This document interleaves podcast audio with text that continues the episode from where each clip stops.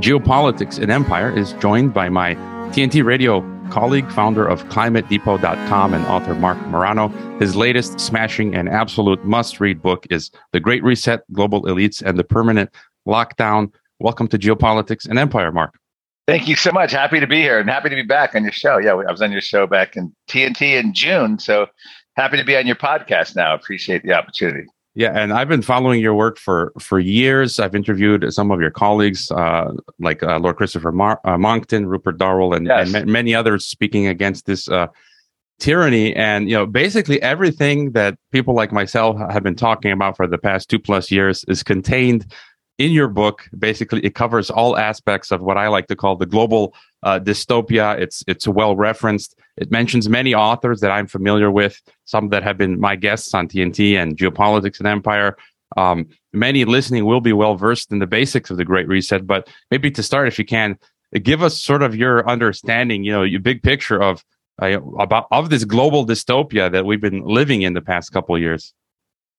Okay, the big picture is very simple. This is a movement in the United States, particularly, it's been been since Woodrow Wilson was president. And the idea is, you could use the phrase expertocracy uh, or managerial state or the administrative state. The idea is there has been an ideological movement by those in power and government. So this is a movement that's been afoot since Woodrow Wilson in the 19 teens and essentially, this was accelerated somewhat during Franklin Delano Roosevelt's term. He had an advisor that said, Why should the Soviets have all the fun? And there were calls for nationalization of food, nationalization of energy, restrictions on free speech. So there's always been this impulse of government to control.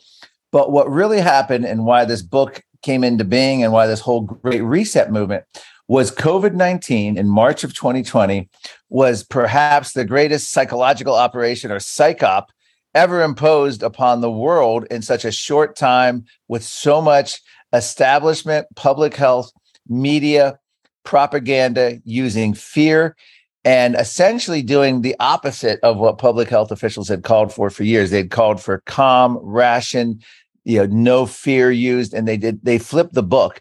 And so because we got unprecedented lockdowns of healthy asymptomatic people. And because we followed china and because the the world was so compliant going along with these lockdowns this bore the movement of the great reset which was first you know appeared in 19 i'm sorry in 2014 from the world uh, from the World Economic Forum. Klaus Schwab, president, was the first time he used that phrase, and then they did a whole bunch of videos. So they were sort of poised in waiting, and the idea was this: was this time to impose a managerial state where we'd all be ruled by credentialed experts.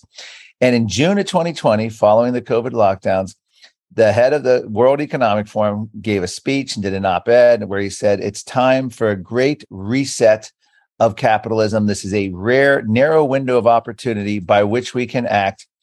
And they were very clear what their goals were. You, know, you will own nothing, you'll be happy. You'll have no privacy. Life will never be better. Meat will be rare, expensive treat. Climate will be the number one priority. We're going to end fossil fuels. The US will no longer be a superpower. And uh, uh, across the world, uh, climate activists started saying if we can shut down the world for a virus, we can shut it down for the climate. So essentially, you got into a permanent lockdown state. The Scottish government voted to make their powers, uh, per- pandemic powers, permanent. And uh, this is where we are now. Fast forwarding to make a really brief comment. They're collapsing our energy system, global policy. Again, unelected bureaucrats coming from net zero, United Nations. They're collapsing our food uh, production, going after nitrogen, high yield agricultural farming methods and that includes in Europe, Canada, Australia, creating intentional food shortages. They're collapsing our transportation system with the ban on gas powered cars in California. They are without a vote of anyone, just a government governor's executive order. In Australia, banks aren't going to finance loans for gas powered cars. The World Bank wants to stop financing um, gas powered cars. They're gone after our free speech rights we didn't vote for that. It's corporate government collusion.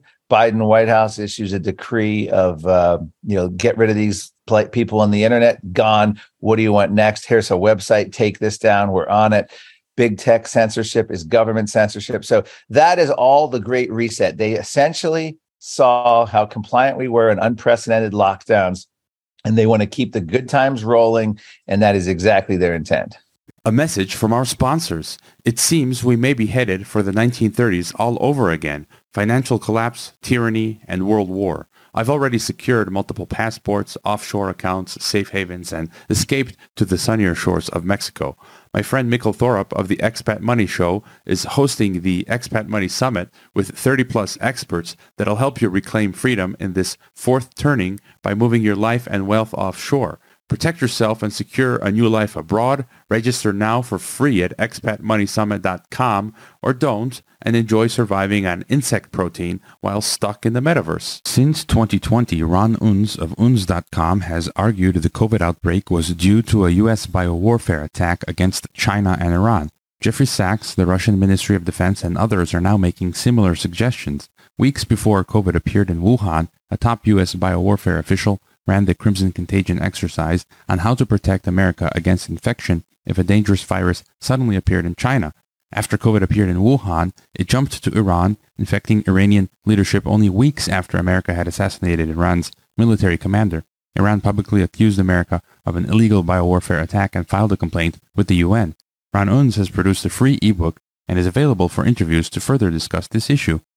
And don't forget to fund Geopolitics and Empire. You can leave a donation, except on Patreon or PayPal, which have banned us, book a consultation, or become a member. And again, I highly recommend the book. I'm about halfway through, and uh, it, it, basically it's bringing back flashbacks. Uh, you know, the, the, nightmares of the first two years of the pandemic. Uh, and that first year was rough for me and for many of us because we could see this tyranny, and, and everyone around us was just sort of uh, complying and it was just so frustrating. And so yes. bringing bringing back uh, memories and maybe maybe to get your thought. You talk about these the flu data and uh, these emergency powers becoming global and regular, which is unprecedented in the history of mankind. And maybe just get your quick thought on the nature of this power structure. I've interviewed, you know, a, whole, a whole bunch of people like Michael Rectenwald and, and others who have their take on what, what um, you know, the description of this power structure. It's it's fascist, it's communist, it's technocracy. It's got elements of you know capitalism, yes. mono- monopoly capitalism, oligarchy, plutocracy. Uh, as you say, public-private uh, partnership, stakeholder capitalism. It's this monstrous. It's like the, the the worst of everything put together. How would you describe that? yes, you did a very good job. Essentially, here's a simple way of I describe it: it's the Chinification of the once free West. And this is important because China has led sort of the the way on this. China with their social credit system, we are now copying that. And we saw that firsthand about vaccine passports. If you didn't get the jab, you weren't allowed to eat in restaurants. You weren't going to be able to be a member of society. You weren't going to be able to leave the country, come back into the country. I mean, this we saw globally. We saw banking cut off in African nations, European nations. If you didn't get the vaccine, you wouldn't have access to your own money. If you protested like they did in Canada, you wouldn't have access to your own money. That's what Trudeau colluded with bankers. So that's right. This is not socialism uh, uh, by any means. It's not necessarily Marxism. It's a new form. You could call it 20th century fascism, but it's corporate government collusion, working with these international bodies, global elites. And the idea, what they're trying to achieve here, is government by emergency power. So in the book, I go back to the Roman Republic. In the fall of the Roman Republic, the descent into an empire because of abuse of emergency power, centralization of emergency powers, uh, in the Middle Ages. Germany, 1933, the biggest setup for the I won't go violate Godwin's law here, but a, a, certain dictator used 1933 and was able to do massive abuses of power. Fast forward to the United States, 9 11, the terrorist attacks. We do the uh, emergency declaration on terror, leads to the Patriot Act. For the first time, we set up a bio security surveillance state on our own citizens. And this keeps getting supported. So we needed those in the past to build up. So COVID comes along, emergency decree comes. Every governor, every mayor, every world leader literally could become a dictator overnight, canceling church, gym, weddings, funerals, issuing curfews, stay at home orders. But hey, big corporate chains like Walmart, abortion clinics, uh, and you know any retail chains could be open, but all the small mom and pops shut down. Estimated like sixty percent of independent restaurants in New York City uh, would either be decimated or closed.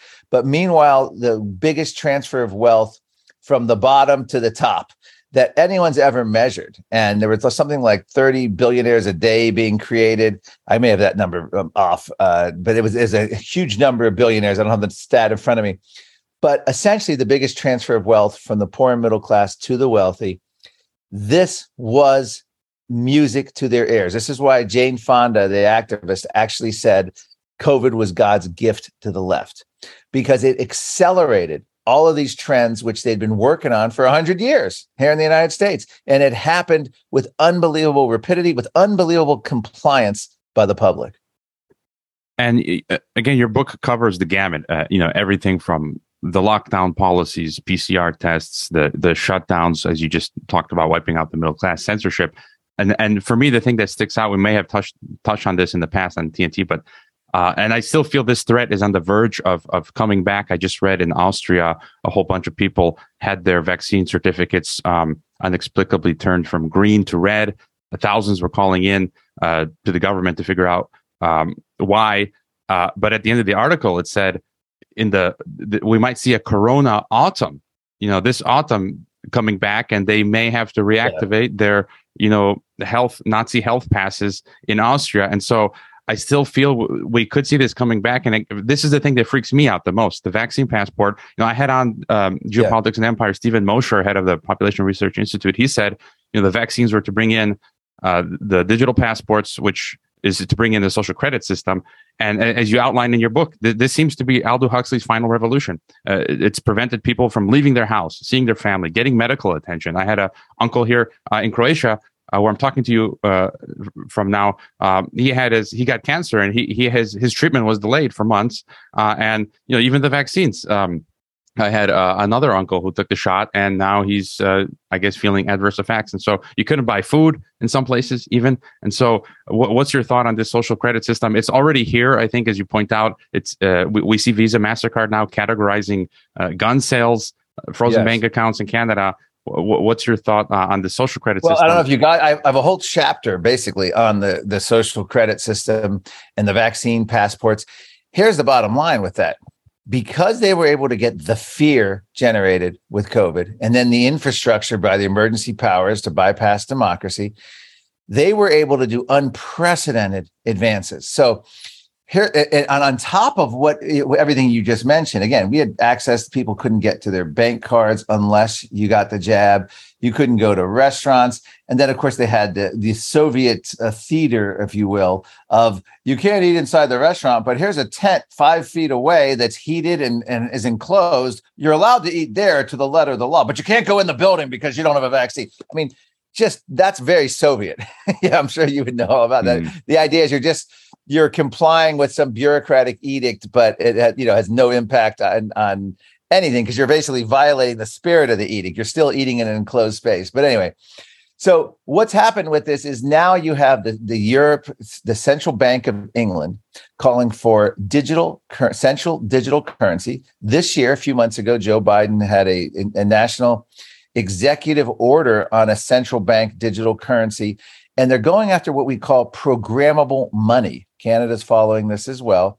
And this is all related to vaccine passports. The idea is instead of a cash society or, you know, essentially independent banks, you're going to have a digital central currency by the government. And in the book, I go in great detail and explain how this is going to be like food stamps, where a food stamp is sort of a, a, credit you can only use at certain places for certain type of foods, heavily restricted. It's a government, you know, food aid. That's how your money is going to be seen. You want to buy a gun, the government can shut you off. The Bank of England, and this is according to the UK Telegraph, says you can't spend this money. The government will deem what you can spend your money on, and the government has to deem it sensible expenses. So if you're buying junk food, if you're buying too much fuel, if you're buying firearms, that could all be seen as insensible or not sensible, and they will restrict your purchase. The United Nations has already teamed up with MasterCard, and this is in my book on the I have two chapters on the COVID climate connection. And the idea is they have a credit card now that monitors your carbon footprint. First in the world. Isn't that great? The UN and MasterCard. Just, just the marriage you never thought you wanted to see. And the idea is the World Economic Forum's in on this. They praise this card. They say it cuts off your spending when you hit your CO2 max. So now, if you have a credit, keep in mind it's voluntary right now, but remember the vaccines were voluntary originally, you know. So this card is voluntary, but the idea of it is it's going to monitor your gas, your home energy bills, your food bills, travel. And if you're exceeding it, you're not going to be able to spend money. This is an incredible template. And I quote in the book, you mentioned Aldous Huxley and, and the and and uh, from the Brave New World author. There's a whole school of thought that this this tyranny which we're descending on under the Great Reset is not necessarily like the tyrannies of old in, in terms of needing gulags, secret police, concentration camps. This is something where if you are a dissenter of the regime in power, they can just unperson you. They can deplatform, cancel, take away your ability to spend money and make you essentially neuter you to the point where you're not even a factor. And we saw this recently with an MMA fighter, a, a mixed martial art fighter in America, came crosshairs with cancel culture and he lost his Gmail, his social media, his website. We've seen in the United States, it was Chase Bank got uh, canceled Donald Trump's former national security advisor, General Flynn, because they didn't like his politics. We've seen uh, anti COVID lockdown activist Candace Owen denied medical treatments at a COVID clinic, not by some rogue employee, but by the company itself because she didn't support lockdowns. They didn't want to give her a COVID test that was required for travel. So you're going to be denied medical care, access to money, government and your employer will monitor to make sure you're making quote sensible purchases this is the vision that they've laid out this is coming from the world economic forum in davos very closely tied to the united nations sustainable development agenda. The world health organization is now pushing a pandemic treaty. So if you if you weren't afraid already this is something to be very afraid of because in the book I detail how this pandemic treaty is going to is designed to crush any dissent. You won't have a Sweden, you won't have a Florida bucking the lockdowns and all the COVID theater because any country that signs on to this and in the United States Joe Biden is pushing hard for the US to sign on to this. It's going to give a Gates funded scientist at the WHO and including the head of the WHO Tedros to just be able to declare a pandemic and they will then be able to do global internet bans, which they've talked about in the dry runs to, to stop misinformation. They will be able to shut down travel, issue vaccine passports, nation lockdowns. They want as much power to flow away from communities into these central, you know, intergovernmental bodies, global global institutions like the WHO, World Economic Forum, UN, who are going to make these decisions and do what's best for us because we're not qualified. We can't tell you that our kids should wear a mask eight hours a day in kindergarten because uh, we're not epidemiologists. How dare a parent oppose a mask mandate to their kid all day in school? Did they study epidemiology? Do they have 40 years of government public health experience? I thought not. Shut up, peasant. This is the world in which we're facing. And I know last time we spoke, I mean, you're generally an optimistic sort of uh, guy. And uh, I guess uh, we, we, could call, you know, we could uh, describe it as Operation Barbarossa that they're launching on mankind, you know, the Nazi uh, attempt to take over Russia in 1941, was it? But um, that's what's going on now. We're in, we're in the thick of it, and it's on a global scale. And maybe you get your thoughts, sort of. And it really, it really feels like they're pushing forward with this. I mean, I, am afraid now. Uh, you know, maybe tomorrow I won't even be able to to travel. So they'll just declare health certificates necessary again, or they're capping flights. Like in Amsterdam, they said um, you know they're, they're, limiting the number of annual flights now. They they can just jack up the prices for a, ticket to $10,000 and then I can't afford to leave. And is so Amsterdam doing that for covid or climate? No for climate now. They they said I think for yeah so yeah, yeah, so how, how do you see sort of this, the, the road ahead? And then you know what do we do Okay, well, uh, you know where they want to go. So keep in mind, I'm I'm painting a dire picture, but it's our future only if we allow it. So I don't I don't mean to say this is you know we're doomed to this. but I'm just saying they're making incredible advances, and uh, thus far the public has been very compliant. So that's the problem. Um, okay, where they go with this? First of all, Joe Biden is set to declare a national climate emergency, according to the Associated Press, Washington Post here in America. Once he does that, we are potentially talking about 130 executive powers he will be granted, wartime powers like the War Production Act. This could extend to mayors, governors. So you could have now adding on to everything we had with COVID theater, mayors and governors deciding that we need car free cities, that we need more thermostat controls that you're seeing in Spain, that we saw in Colorado in the US, where people went to turn their thermostats down in a heat wave and, and they got a report from the utility saying, We've taken control of your thermostat. There's an energy emergency. You cannot put the air conditioner any colder. That's the kind of stuff they're looking for. And they're also looking to ground vehicles. Okay, so to put it simply, I always say this, and I mean this. We're not. This isn't something. It's not all what could happen. We're living through it right now. So here's the, here's what's happening. They're collapsing our current energy supply. Have been doing so for years, but it's really accelerated since the Ukraine invasion because they're using the Ukraine invasion as cover to collapse the entire energy grids and go even more green and essentially and we have we have administration officials bragging that they need high energy costs in order to push their green revolution. So they want people to be miserable so they're more willing to accept it. So they're collapsing our energy infrastructure. They're collapsing our transportation uh, right now. You have Mayor um, Governor Newsom in California, without a single vote, issued an executive order, and then a bureaucratic board announced that by 2035, with rugged, with strict phase in, they're going to ban the gas powered car. 17 US states are going to follow suit. The Biden administration is praising it, going to try to make it on a national level. The World Bank is saying we need a timetable to end uh, gas powered cars, which means the automakers are going to have trouble getting financing to even build a gas powered car if the World Bank isn't on board, is on board with it. Australia, a bank has already announced it won't give a car loan to anyone seeking a, buy, to buy a gas powered car. Do you see where this is headed? So they're collapsing. And all that's going to do is one thing create car shortages. And once you create car shortages, you're not, you're only a stone's throw away from Cuba, where you're driving around old American cars, or East, the old East Germany, where you had a Trabant, where the government said you can only own buy this one car. This is the politically preferred car. In the case of America, it's going to be an EV. In the case of East Germany, it was their crappy Trabant, which people had to wait five years for this little tiny crappy government uh, uh, promoted car. So they're collapsing energy, transportation, and then what? Agriculture. They're now the United Nations a few years ago did a report about agriculture, warned about nitrogen fertilizer, which is part of the agricultural revolution, which led to high yield farming agriculture, which has fed the world, defied all the predictions of the eco doomsayers of the 60s and 70s, warning of famines and resource scarcity. But now in real time, Canada, Australia, decimating farmers, the Netherlands, throughout Europe. They're going after shutting down the smaller, independent, family run farms. Meanwhile, corporate equity asset agri- uh, farming is continuing. Bill Gates buying up farmland in the US, China buying up farmland. Bill Gates, now the single largest farmland owner, pushing synthetic beef, fake meat uh, the World Economic Forum pushing insect eating. So they're collapsing our food supply, our transportation, our energy. They've collapsed our free speech rights.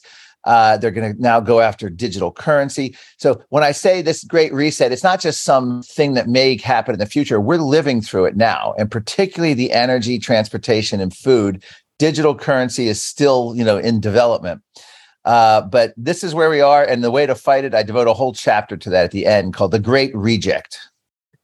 Yeah, and, and just on that note, just some news I was reading yesterday. Toyota said they're hedging their bets on EVs. So, uh, you know, I'm, I, think I'm in the market for a car. I might go for a Toyota because, uh, given the, the, way they're talking, they might continue to manufacture gas powered uh, vehicles. And uh, in my home of Mexico, I just read an article. There's this Mexico Global Compact, and they're signing on all these companies. Uh, it, they openly said Agenda 2030 they're going to get the companies on board and to, to, to, implement all of this in their companies and being led by academia. My former place of work, the very yeah. globalist uh, Tec de Monterrey is is leading the way. And yeah, and I, as you said, we're, we're watching it. Like I can see it in different countries around the world. They're cutting car lanes. They're you know doing all this stuff that you're talking about. It's happening now. People are completely ob- oblivious.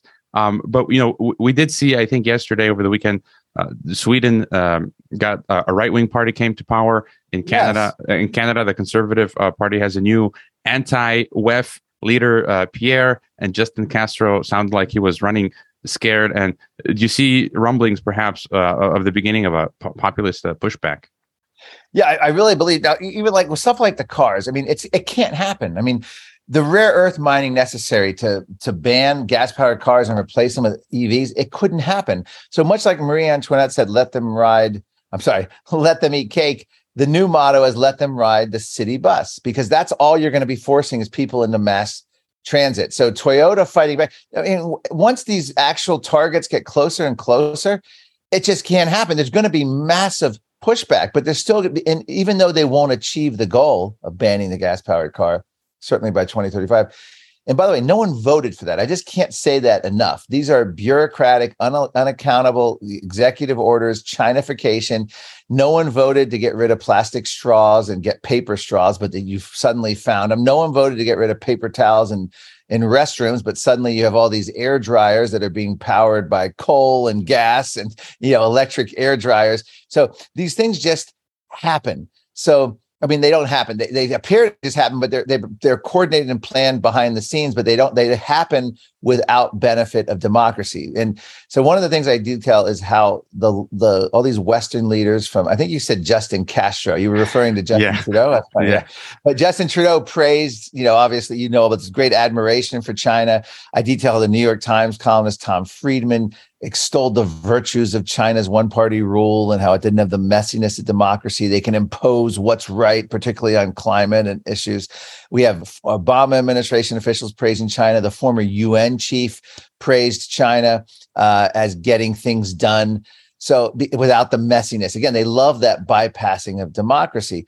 So what COVID did and what the Great Reset's trying to keep going through emergency powers and crisis is to essentially uh, make the once free West more and more like China. We're now imitating their one party system.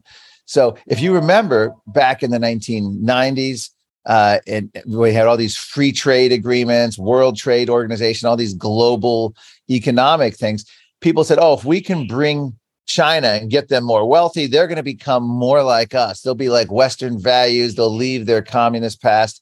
Well, the opposite happened. Not only did all these agreements and the global uh, uh, uh, packages gut the industrial bases of Europe and the United States, but we became the once free West has become more and more like China. We love the one party rule. We love imposing all this through unelected bureaucracy.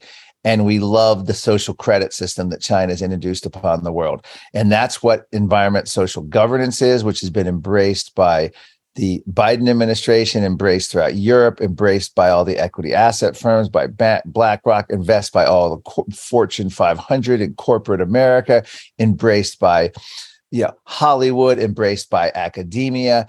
And the idea is if you have a oil drilling company, you better have someone there that identifies as a woman, you better have the right racial mix, you better have um, you know your pronouns uh, because you're not getting financing a loan you're not getting investors uh, for those projects because you're damaging the earth and you better make up for it in all these other woke ways. And so this is where the real threat comes from and this is really what's killing energy throughout the world. It's not so much executive orders and just old fashioned regulations it's the lack of financing and ability to find investors because the banking system they're viewed now as a social pariah, as a climate criminal, and under ESG scores you can't fund these uh, these projects anymore, and you can't get money for them. So the money's drying up, and this is again corporate government collusion with academia. In the book, I quote biotech engineer Vivek Ramaswamy, who talks about um, how we were guarding against big government here in the United States, anyway, for decades. Uh, but in the back, uh, from the front door, but in the back door, this sort of fascism came in, led by the in the ideology of the Chinese Communist Party, and with in collusion with uh, the woke activists and academia here. And this is what you end up with. It's uh, it's essentially the Great Reset in action, where we don't get a say anymore. Things are done because it's good for us. And you can see that with COVID. We're seeing it now with climate. No one's voting for a climate emergency. It's being declared under emergency powers. And you can say, oh, well, the courts will stop all this. Well, have they? took two years in the United States for one Donald Trump appointed federal judge to stop the COVID theater of masks on airplanes, trains, and buses. Two solid years before that was, you know, struck down at, the, at a court level. So they can do a lot of damage, no matter how lawful it is. But it takes years for any court to even address these issues when they get away with it, and by then, they can do all sorts of, uh, you know, damage. Apart from fighting uh, the, the good fight. Uh, as you mentioned, I've had people who say, you know, protests uh, are, are, useless, petitions are useless. Uh, you know, expert um, uh, guests, you know, Pam Popper was uh, talking along those lines. the courts are one of the best places to fight this, but as you just pointed out, um, it also takes a long time for a small victory. And I get people consulting with me on a weekly basis from all around the world, fleeing to places like Mexico, where where I am, where there's more, uh, you know, a little bit more freedom, and many people feel that um, they'll never be able to bring in this technocracy in, in countries like you know Mexico or in parts of Latin America. Um, as we can see, we, we, do see that these governments, the Mexican government, is on board. Uh, I'm not as optimistic that you'd be able to escape. I think eventually they, they could just declare overnight. You know, the governor executive order in Mexico says all businesses now must only accept you know digital Google payments or uh, you know QR code payments, no more cash. I think they and plus if they don't have the money, I had another author Nick Corbishley who wrote a book on vaccine passports saying you know for example Mexico if it doesn't have the money, the World Bank or IMF will just give quarter of a billion dollars to Mexico to develop these technologies. And so, uh, any thoughts about any if if we we do slide into this dystopia, are there any jurisdictions that will be able people will be able to live with maybe some semblance of old normal free freedom or if we don't stop this now it's just going to cover every uh, you know little nook and cranny of the globe well i mean the problem with what you're saying is you can't necessarily bring a technocracy to mexico now but in the book i detail how belarus uh, the country was essentially offered bribes by the international community to go along with the lockdowns. And the president said he would not do it. He would not sell out the country. He refused to lock down his country so they're very aggressive. Same tactics are used in the climate community. And the United Nations has a climate slush fund. The highest attending nations of any United Nations climate summit, which I go every year, I'm going to Egypt in October, in November to the next UN climate summit, are from African nations because they promise them the leaders huge amounts of climate cash to essentially swallow hard and not allow uh, their countries to develop. So it's exactly diametrically opposed to the best interests of their countries. But if the if they can pay the leaders off, they'll go along with it. Now, having said that, the problem with your scenario of a couple countries holding out and having an escape hatch, the problem is with the international community, particularly the banking community, not allowing financing, cutting these countries off. It becomes harder and harder unless you're a self-sufficient country. And the case in point is Russia. When Russia invaded Ukraine, it scared the hell out of me, not because of what Russia did. I'm not commenting on that. I'm talking about the reaction, the sanctions. Everyone from Netflix to, to Google Pay to Apple Pay immediately sanctioned anyone, any Russian citizen. So all these people who thought they had, hey, this is this neat, I could use my phone as my wallet. Uh, money was cut off because of something their leader did and under, you know, they had no say over. And essentially, the whole corporate thing, and I warned at the time back in February, those people cheering on, oh, look at this. Isn't it great that corporate America is teaming up and they're all sanctioning Russia? That's frightening stuff because that's cancel culture in action. And that can eventually be used for anything if you have guns if you want you want to eat meat if you want to drive a gas powered car you could be canceled just like that. And so that's the problem. It's going to be very difficult. If you're a country that's self-sustaining and russia to an extent because of their energy can withstand this and there's actually a lot of evidence that russia is benefiting from these sanctions and now creating an alliance with China. Their currency has been staying strong, and the countries imposing the sanctions are the ones suffering Europeans, the United States. So you can never really predict how that'll go. But the power and the collusion is what's so frightening when you look at what happened with Russia and all the corporate uh, companies just jumping in with all the virtue signaling, essentially, uh, you know, and, and trying to cancel everything Russian. There were even calls to have Tesla, Elon Musk company, deactivate the electric cars in Russia, which terrified me because I didn't realize electric cars you could actually remotely uh, essentially shut them down, but apparently you're able to.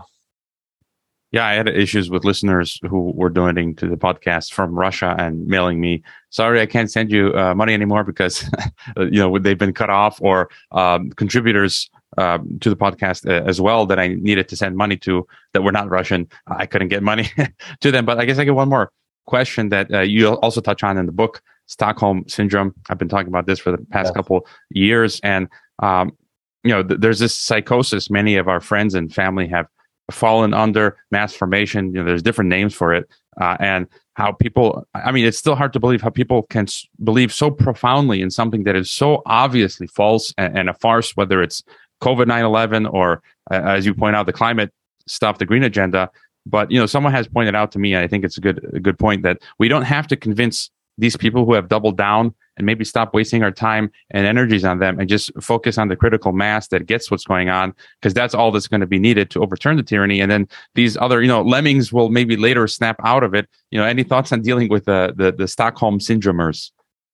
Yeah i write about that in the book. It's it's fascinating because there were people who sort of became in love with the lockdowns and they had a hard time adjusting and they didn't even want to come out. In fact, there was NBC news reporters who like their them and their kids never left their home for like 2 years. They had everything delivered in. They were the laptop class. They had, you know, the Uber Eats and everything and they didn't travel. And of course, all these people in the end ended up getting COVID, which was ironic. No matter how many times they got vax boosted, um, but essentially, they became to love this new normal. People who didn't want to give up face masks, they loved the anonymity of it. And it goes back to that whole Stockholm syndrome where you end up loving your captor. And you look at people like Governor uh, Cuomo in New York, he was like a Banana Republic strongman. He would be up there every night.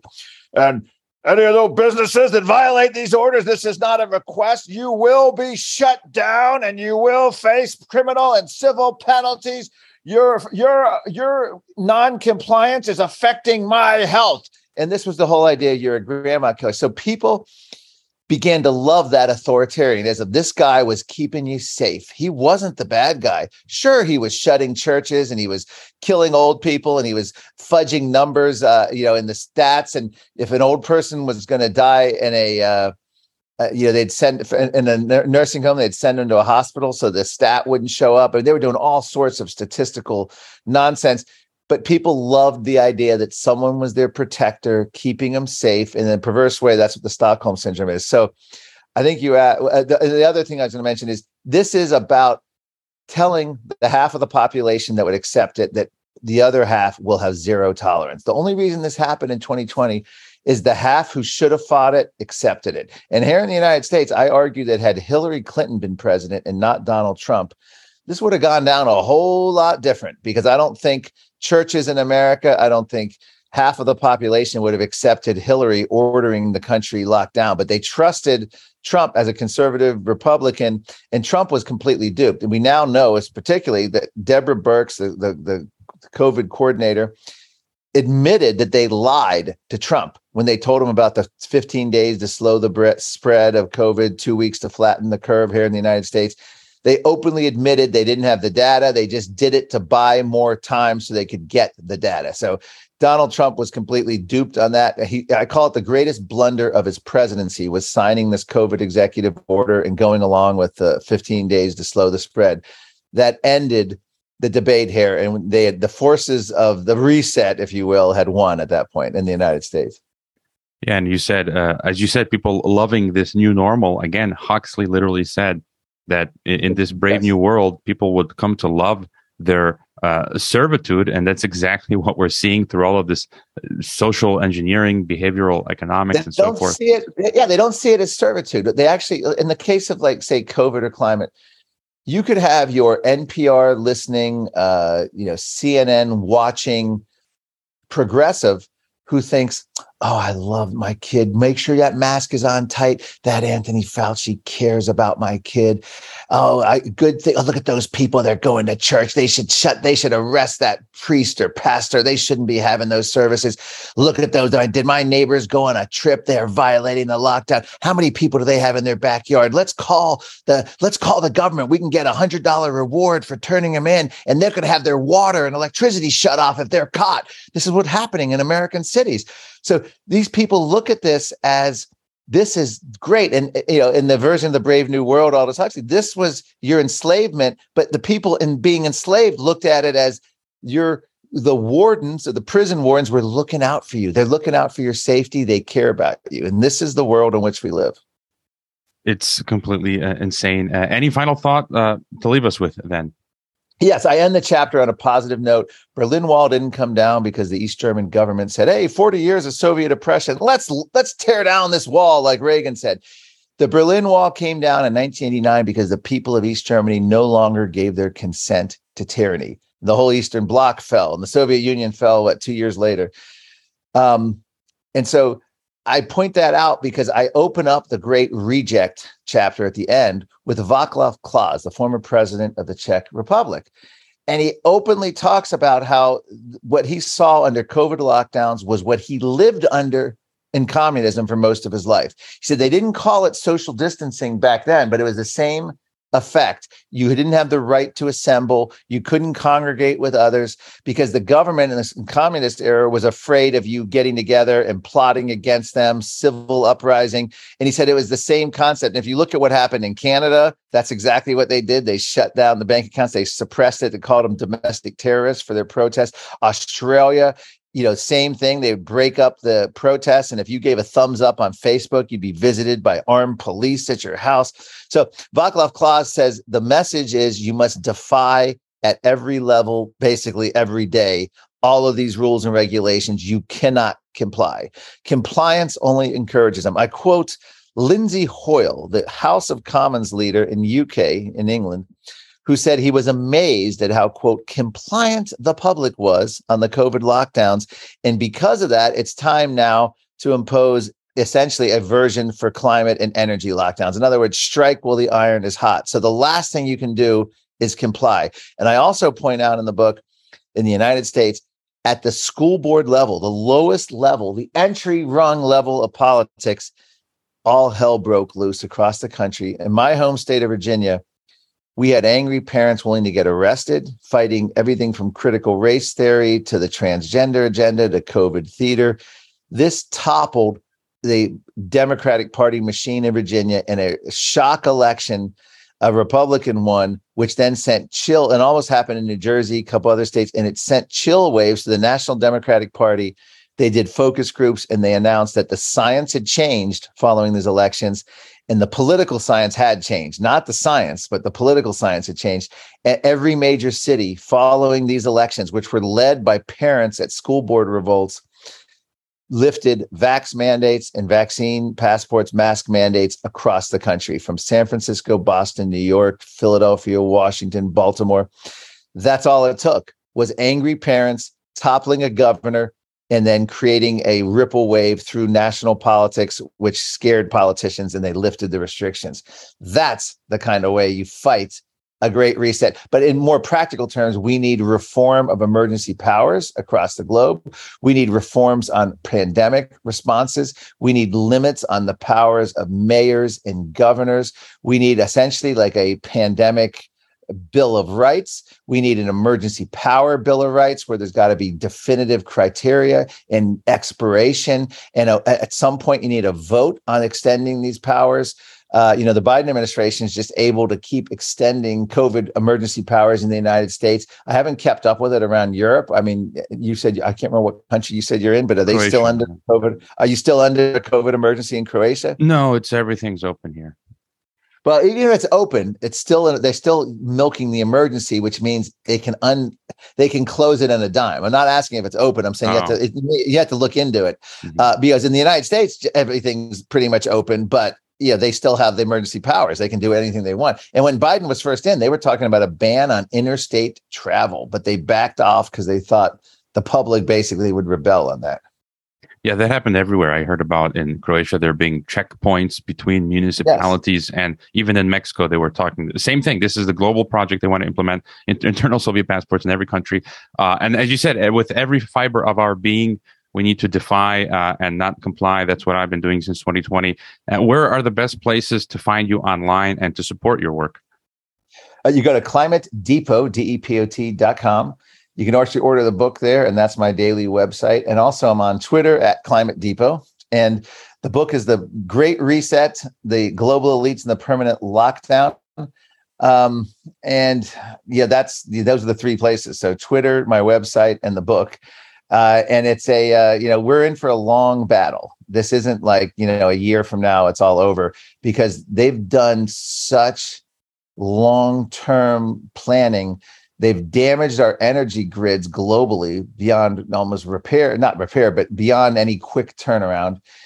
Our agricultural system is still a lot of hope for because this is really just starting in earnest in the last, you know, this past year. And then, of course, transportation is still salvageable, but energy is a long road. The other two are happening right now. We have to stop it. Free speech uh, has been a slower ride, and that's been happening, but that's going to be a big battle as well. We have to be able to, and I'm and I'm advocating now for essentially breaking up big tech. I know it sounds like Bernie Sanders here, and you know, free marketers. It's a private company. Know, here I'm in Washington D.C. Right, all these free market, libertarian, conservative think tanks. They'll tell you with a straight face that no, Facebook and Twitter and Apple. These are these are private companies. They can do whatever they want. Oh, really? So, and I argue big tech censorship is government censorship. There's the collusion there. They're benefiting off being the, the, the, public square. They're not following the rules, and the government is giving them orders on who to censor. So it's the government violating our First Amendment, the right of free speech, based uh, and using the, the cover of these of what would be called private companies. And this this is wrong. So this is the kind of reforms we need uh, and I don't have a clear picture of how you break up big tech because you don't want to. You don't want the solution to be worse than the problem. You don't want a government takeover. You don't want nationalizing information. You don't want nationalizing energy. You don't want nationalizing transportation. But at the same time, you don't want a billionaire oligarchy as well. So, yeah, this is this is where the conversation needs to be: is how do we solve this? Yeah, it's it's a long, hard road to freedom. We need to all you know, p- put our with our actions fight the, the good fight. And this is our battle, battle uh, I guess, for Middle Earth, uh, so to speak. And the links will be in the description. ClimateDepot.com, uh, Twitter. You can sign up to Marc's uh, email list and definitely get the book. You know, apart from being excellent, uh, you know, it brings back uh, memories, as I said, of the past two years. Um, sort of reinforcing uh, you know the the urge that you know we need to continue fighting this wherever we are. As Teddy Roosevelt you know do what you can with what you got where you are. And i also i believe purchasing the book means taking a little stab at the great reset beast again the great reset global elites and the permanent lockdown. Thanks for coming on geopolitics and empire Marc. Thank you so much. Appreciate it. I hope you enjoyed this Geopolitics and Empire podcast. The website is geopoliticsandempire.com, and I encourage you to sign up for the free email list that goes out with each podcast and every weekend with a collection of news headlines. The newsletter and website are our last lines of defense. We're being censored and deplatformed. It's nearly impossible to find geopolitics and empire on the Google search engine. We've been blacklisted. YouTube frequently takes down our videos with strikes. Facebook restricts our page. Reddit and Twitter take down posts. And after the Associated Press mentioned geopolitics and empire in a 2021 article co-written with NATO, our Patreon account was terminated. Vimeo also terminated our Pro account.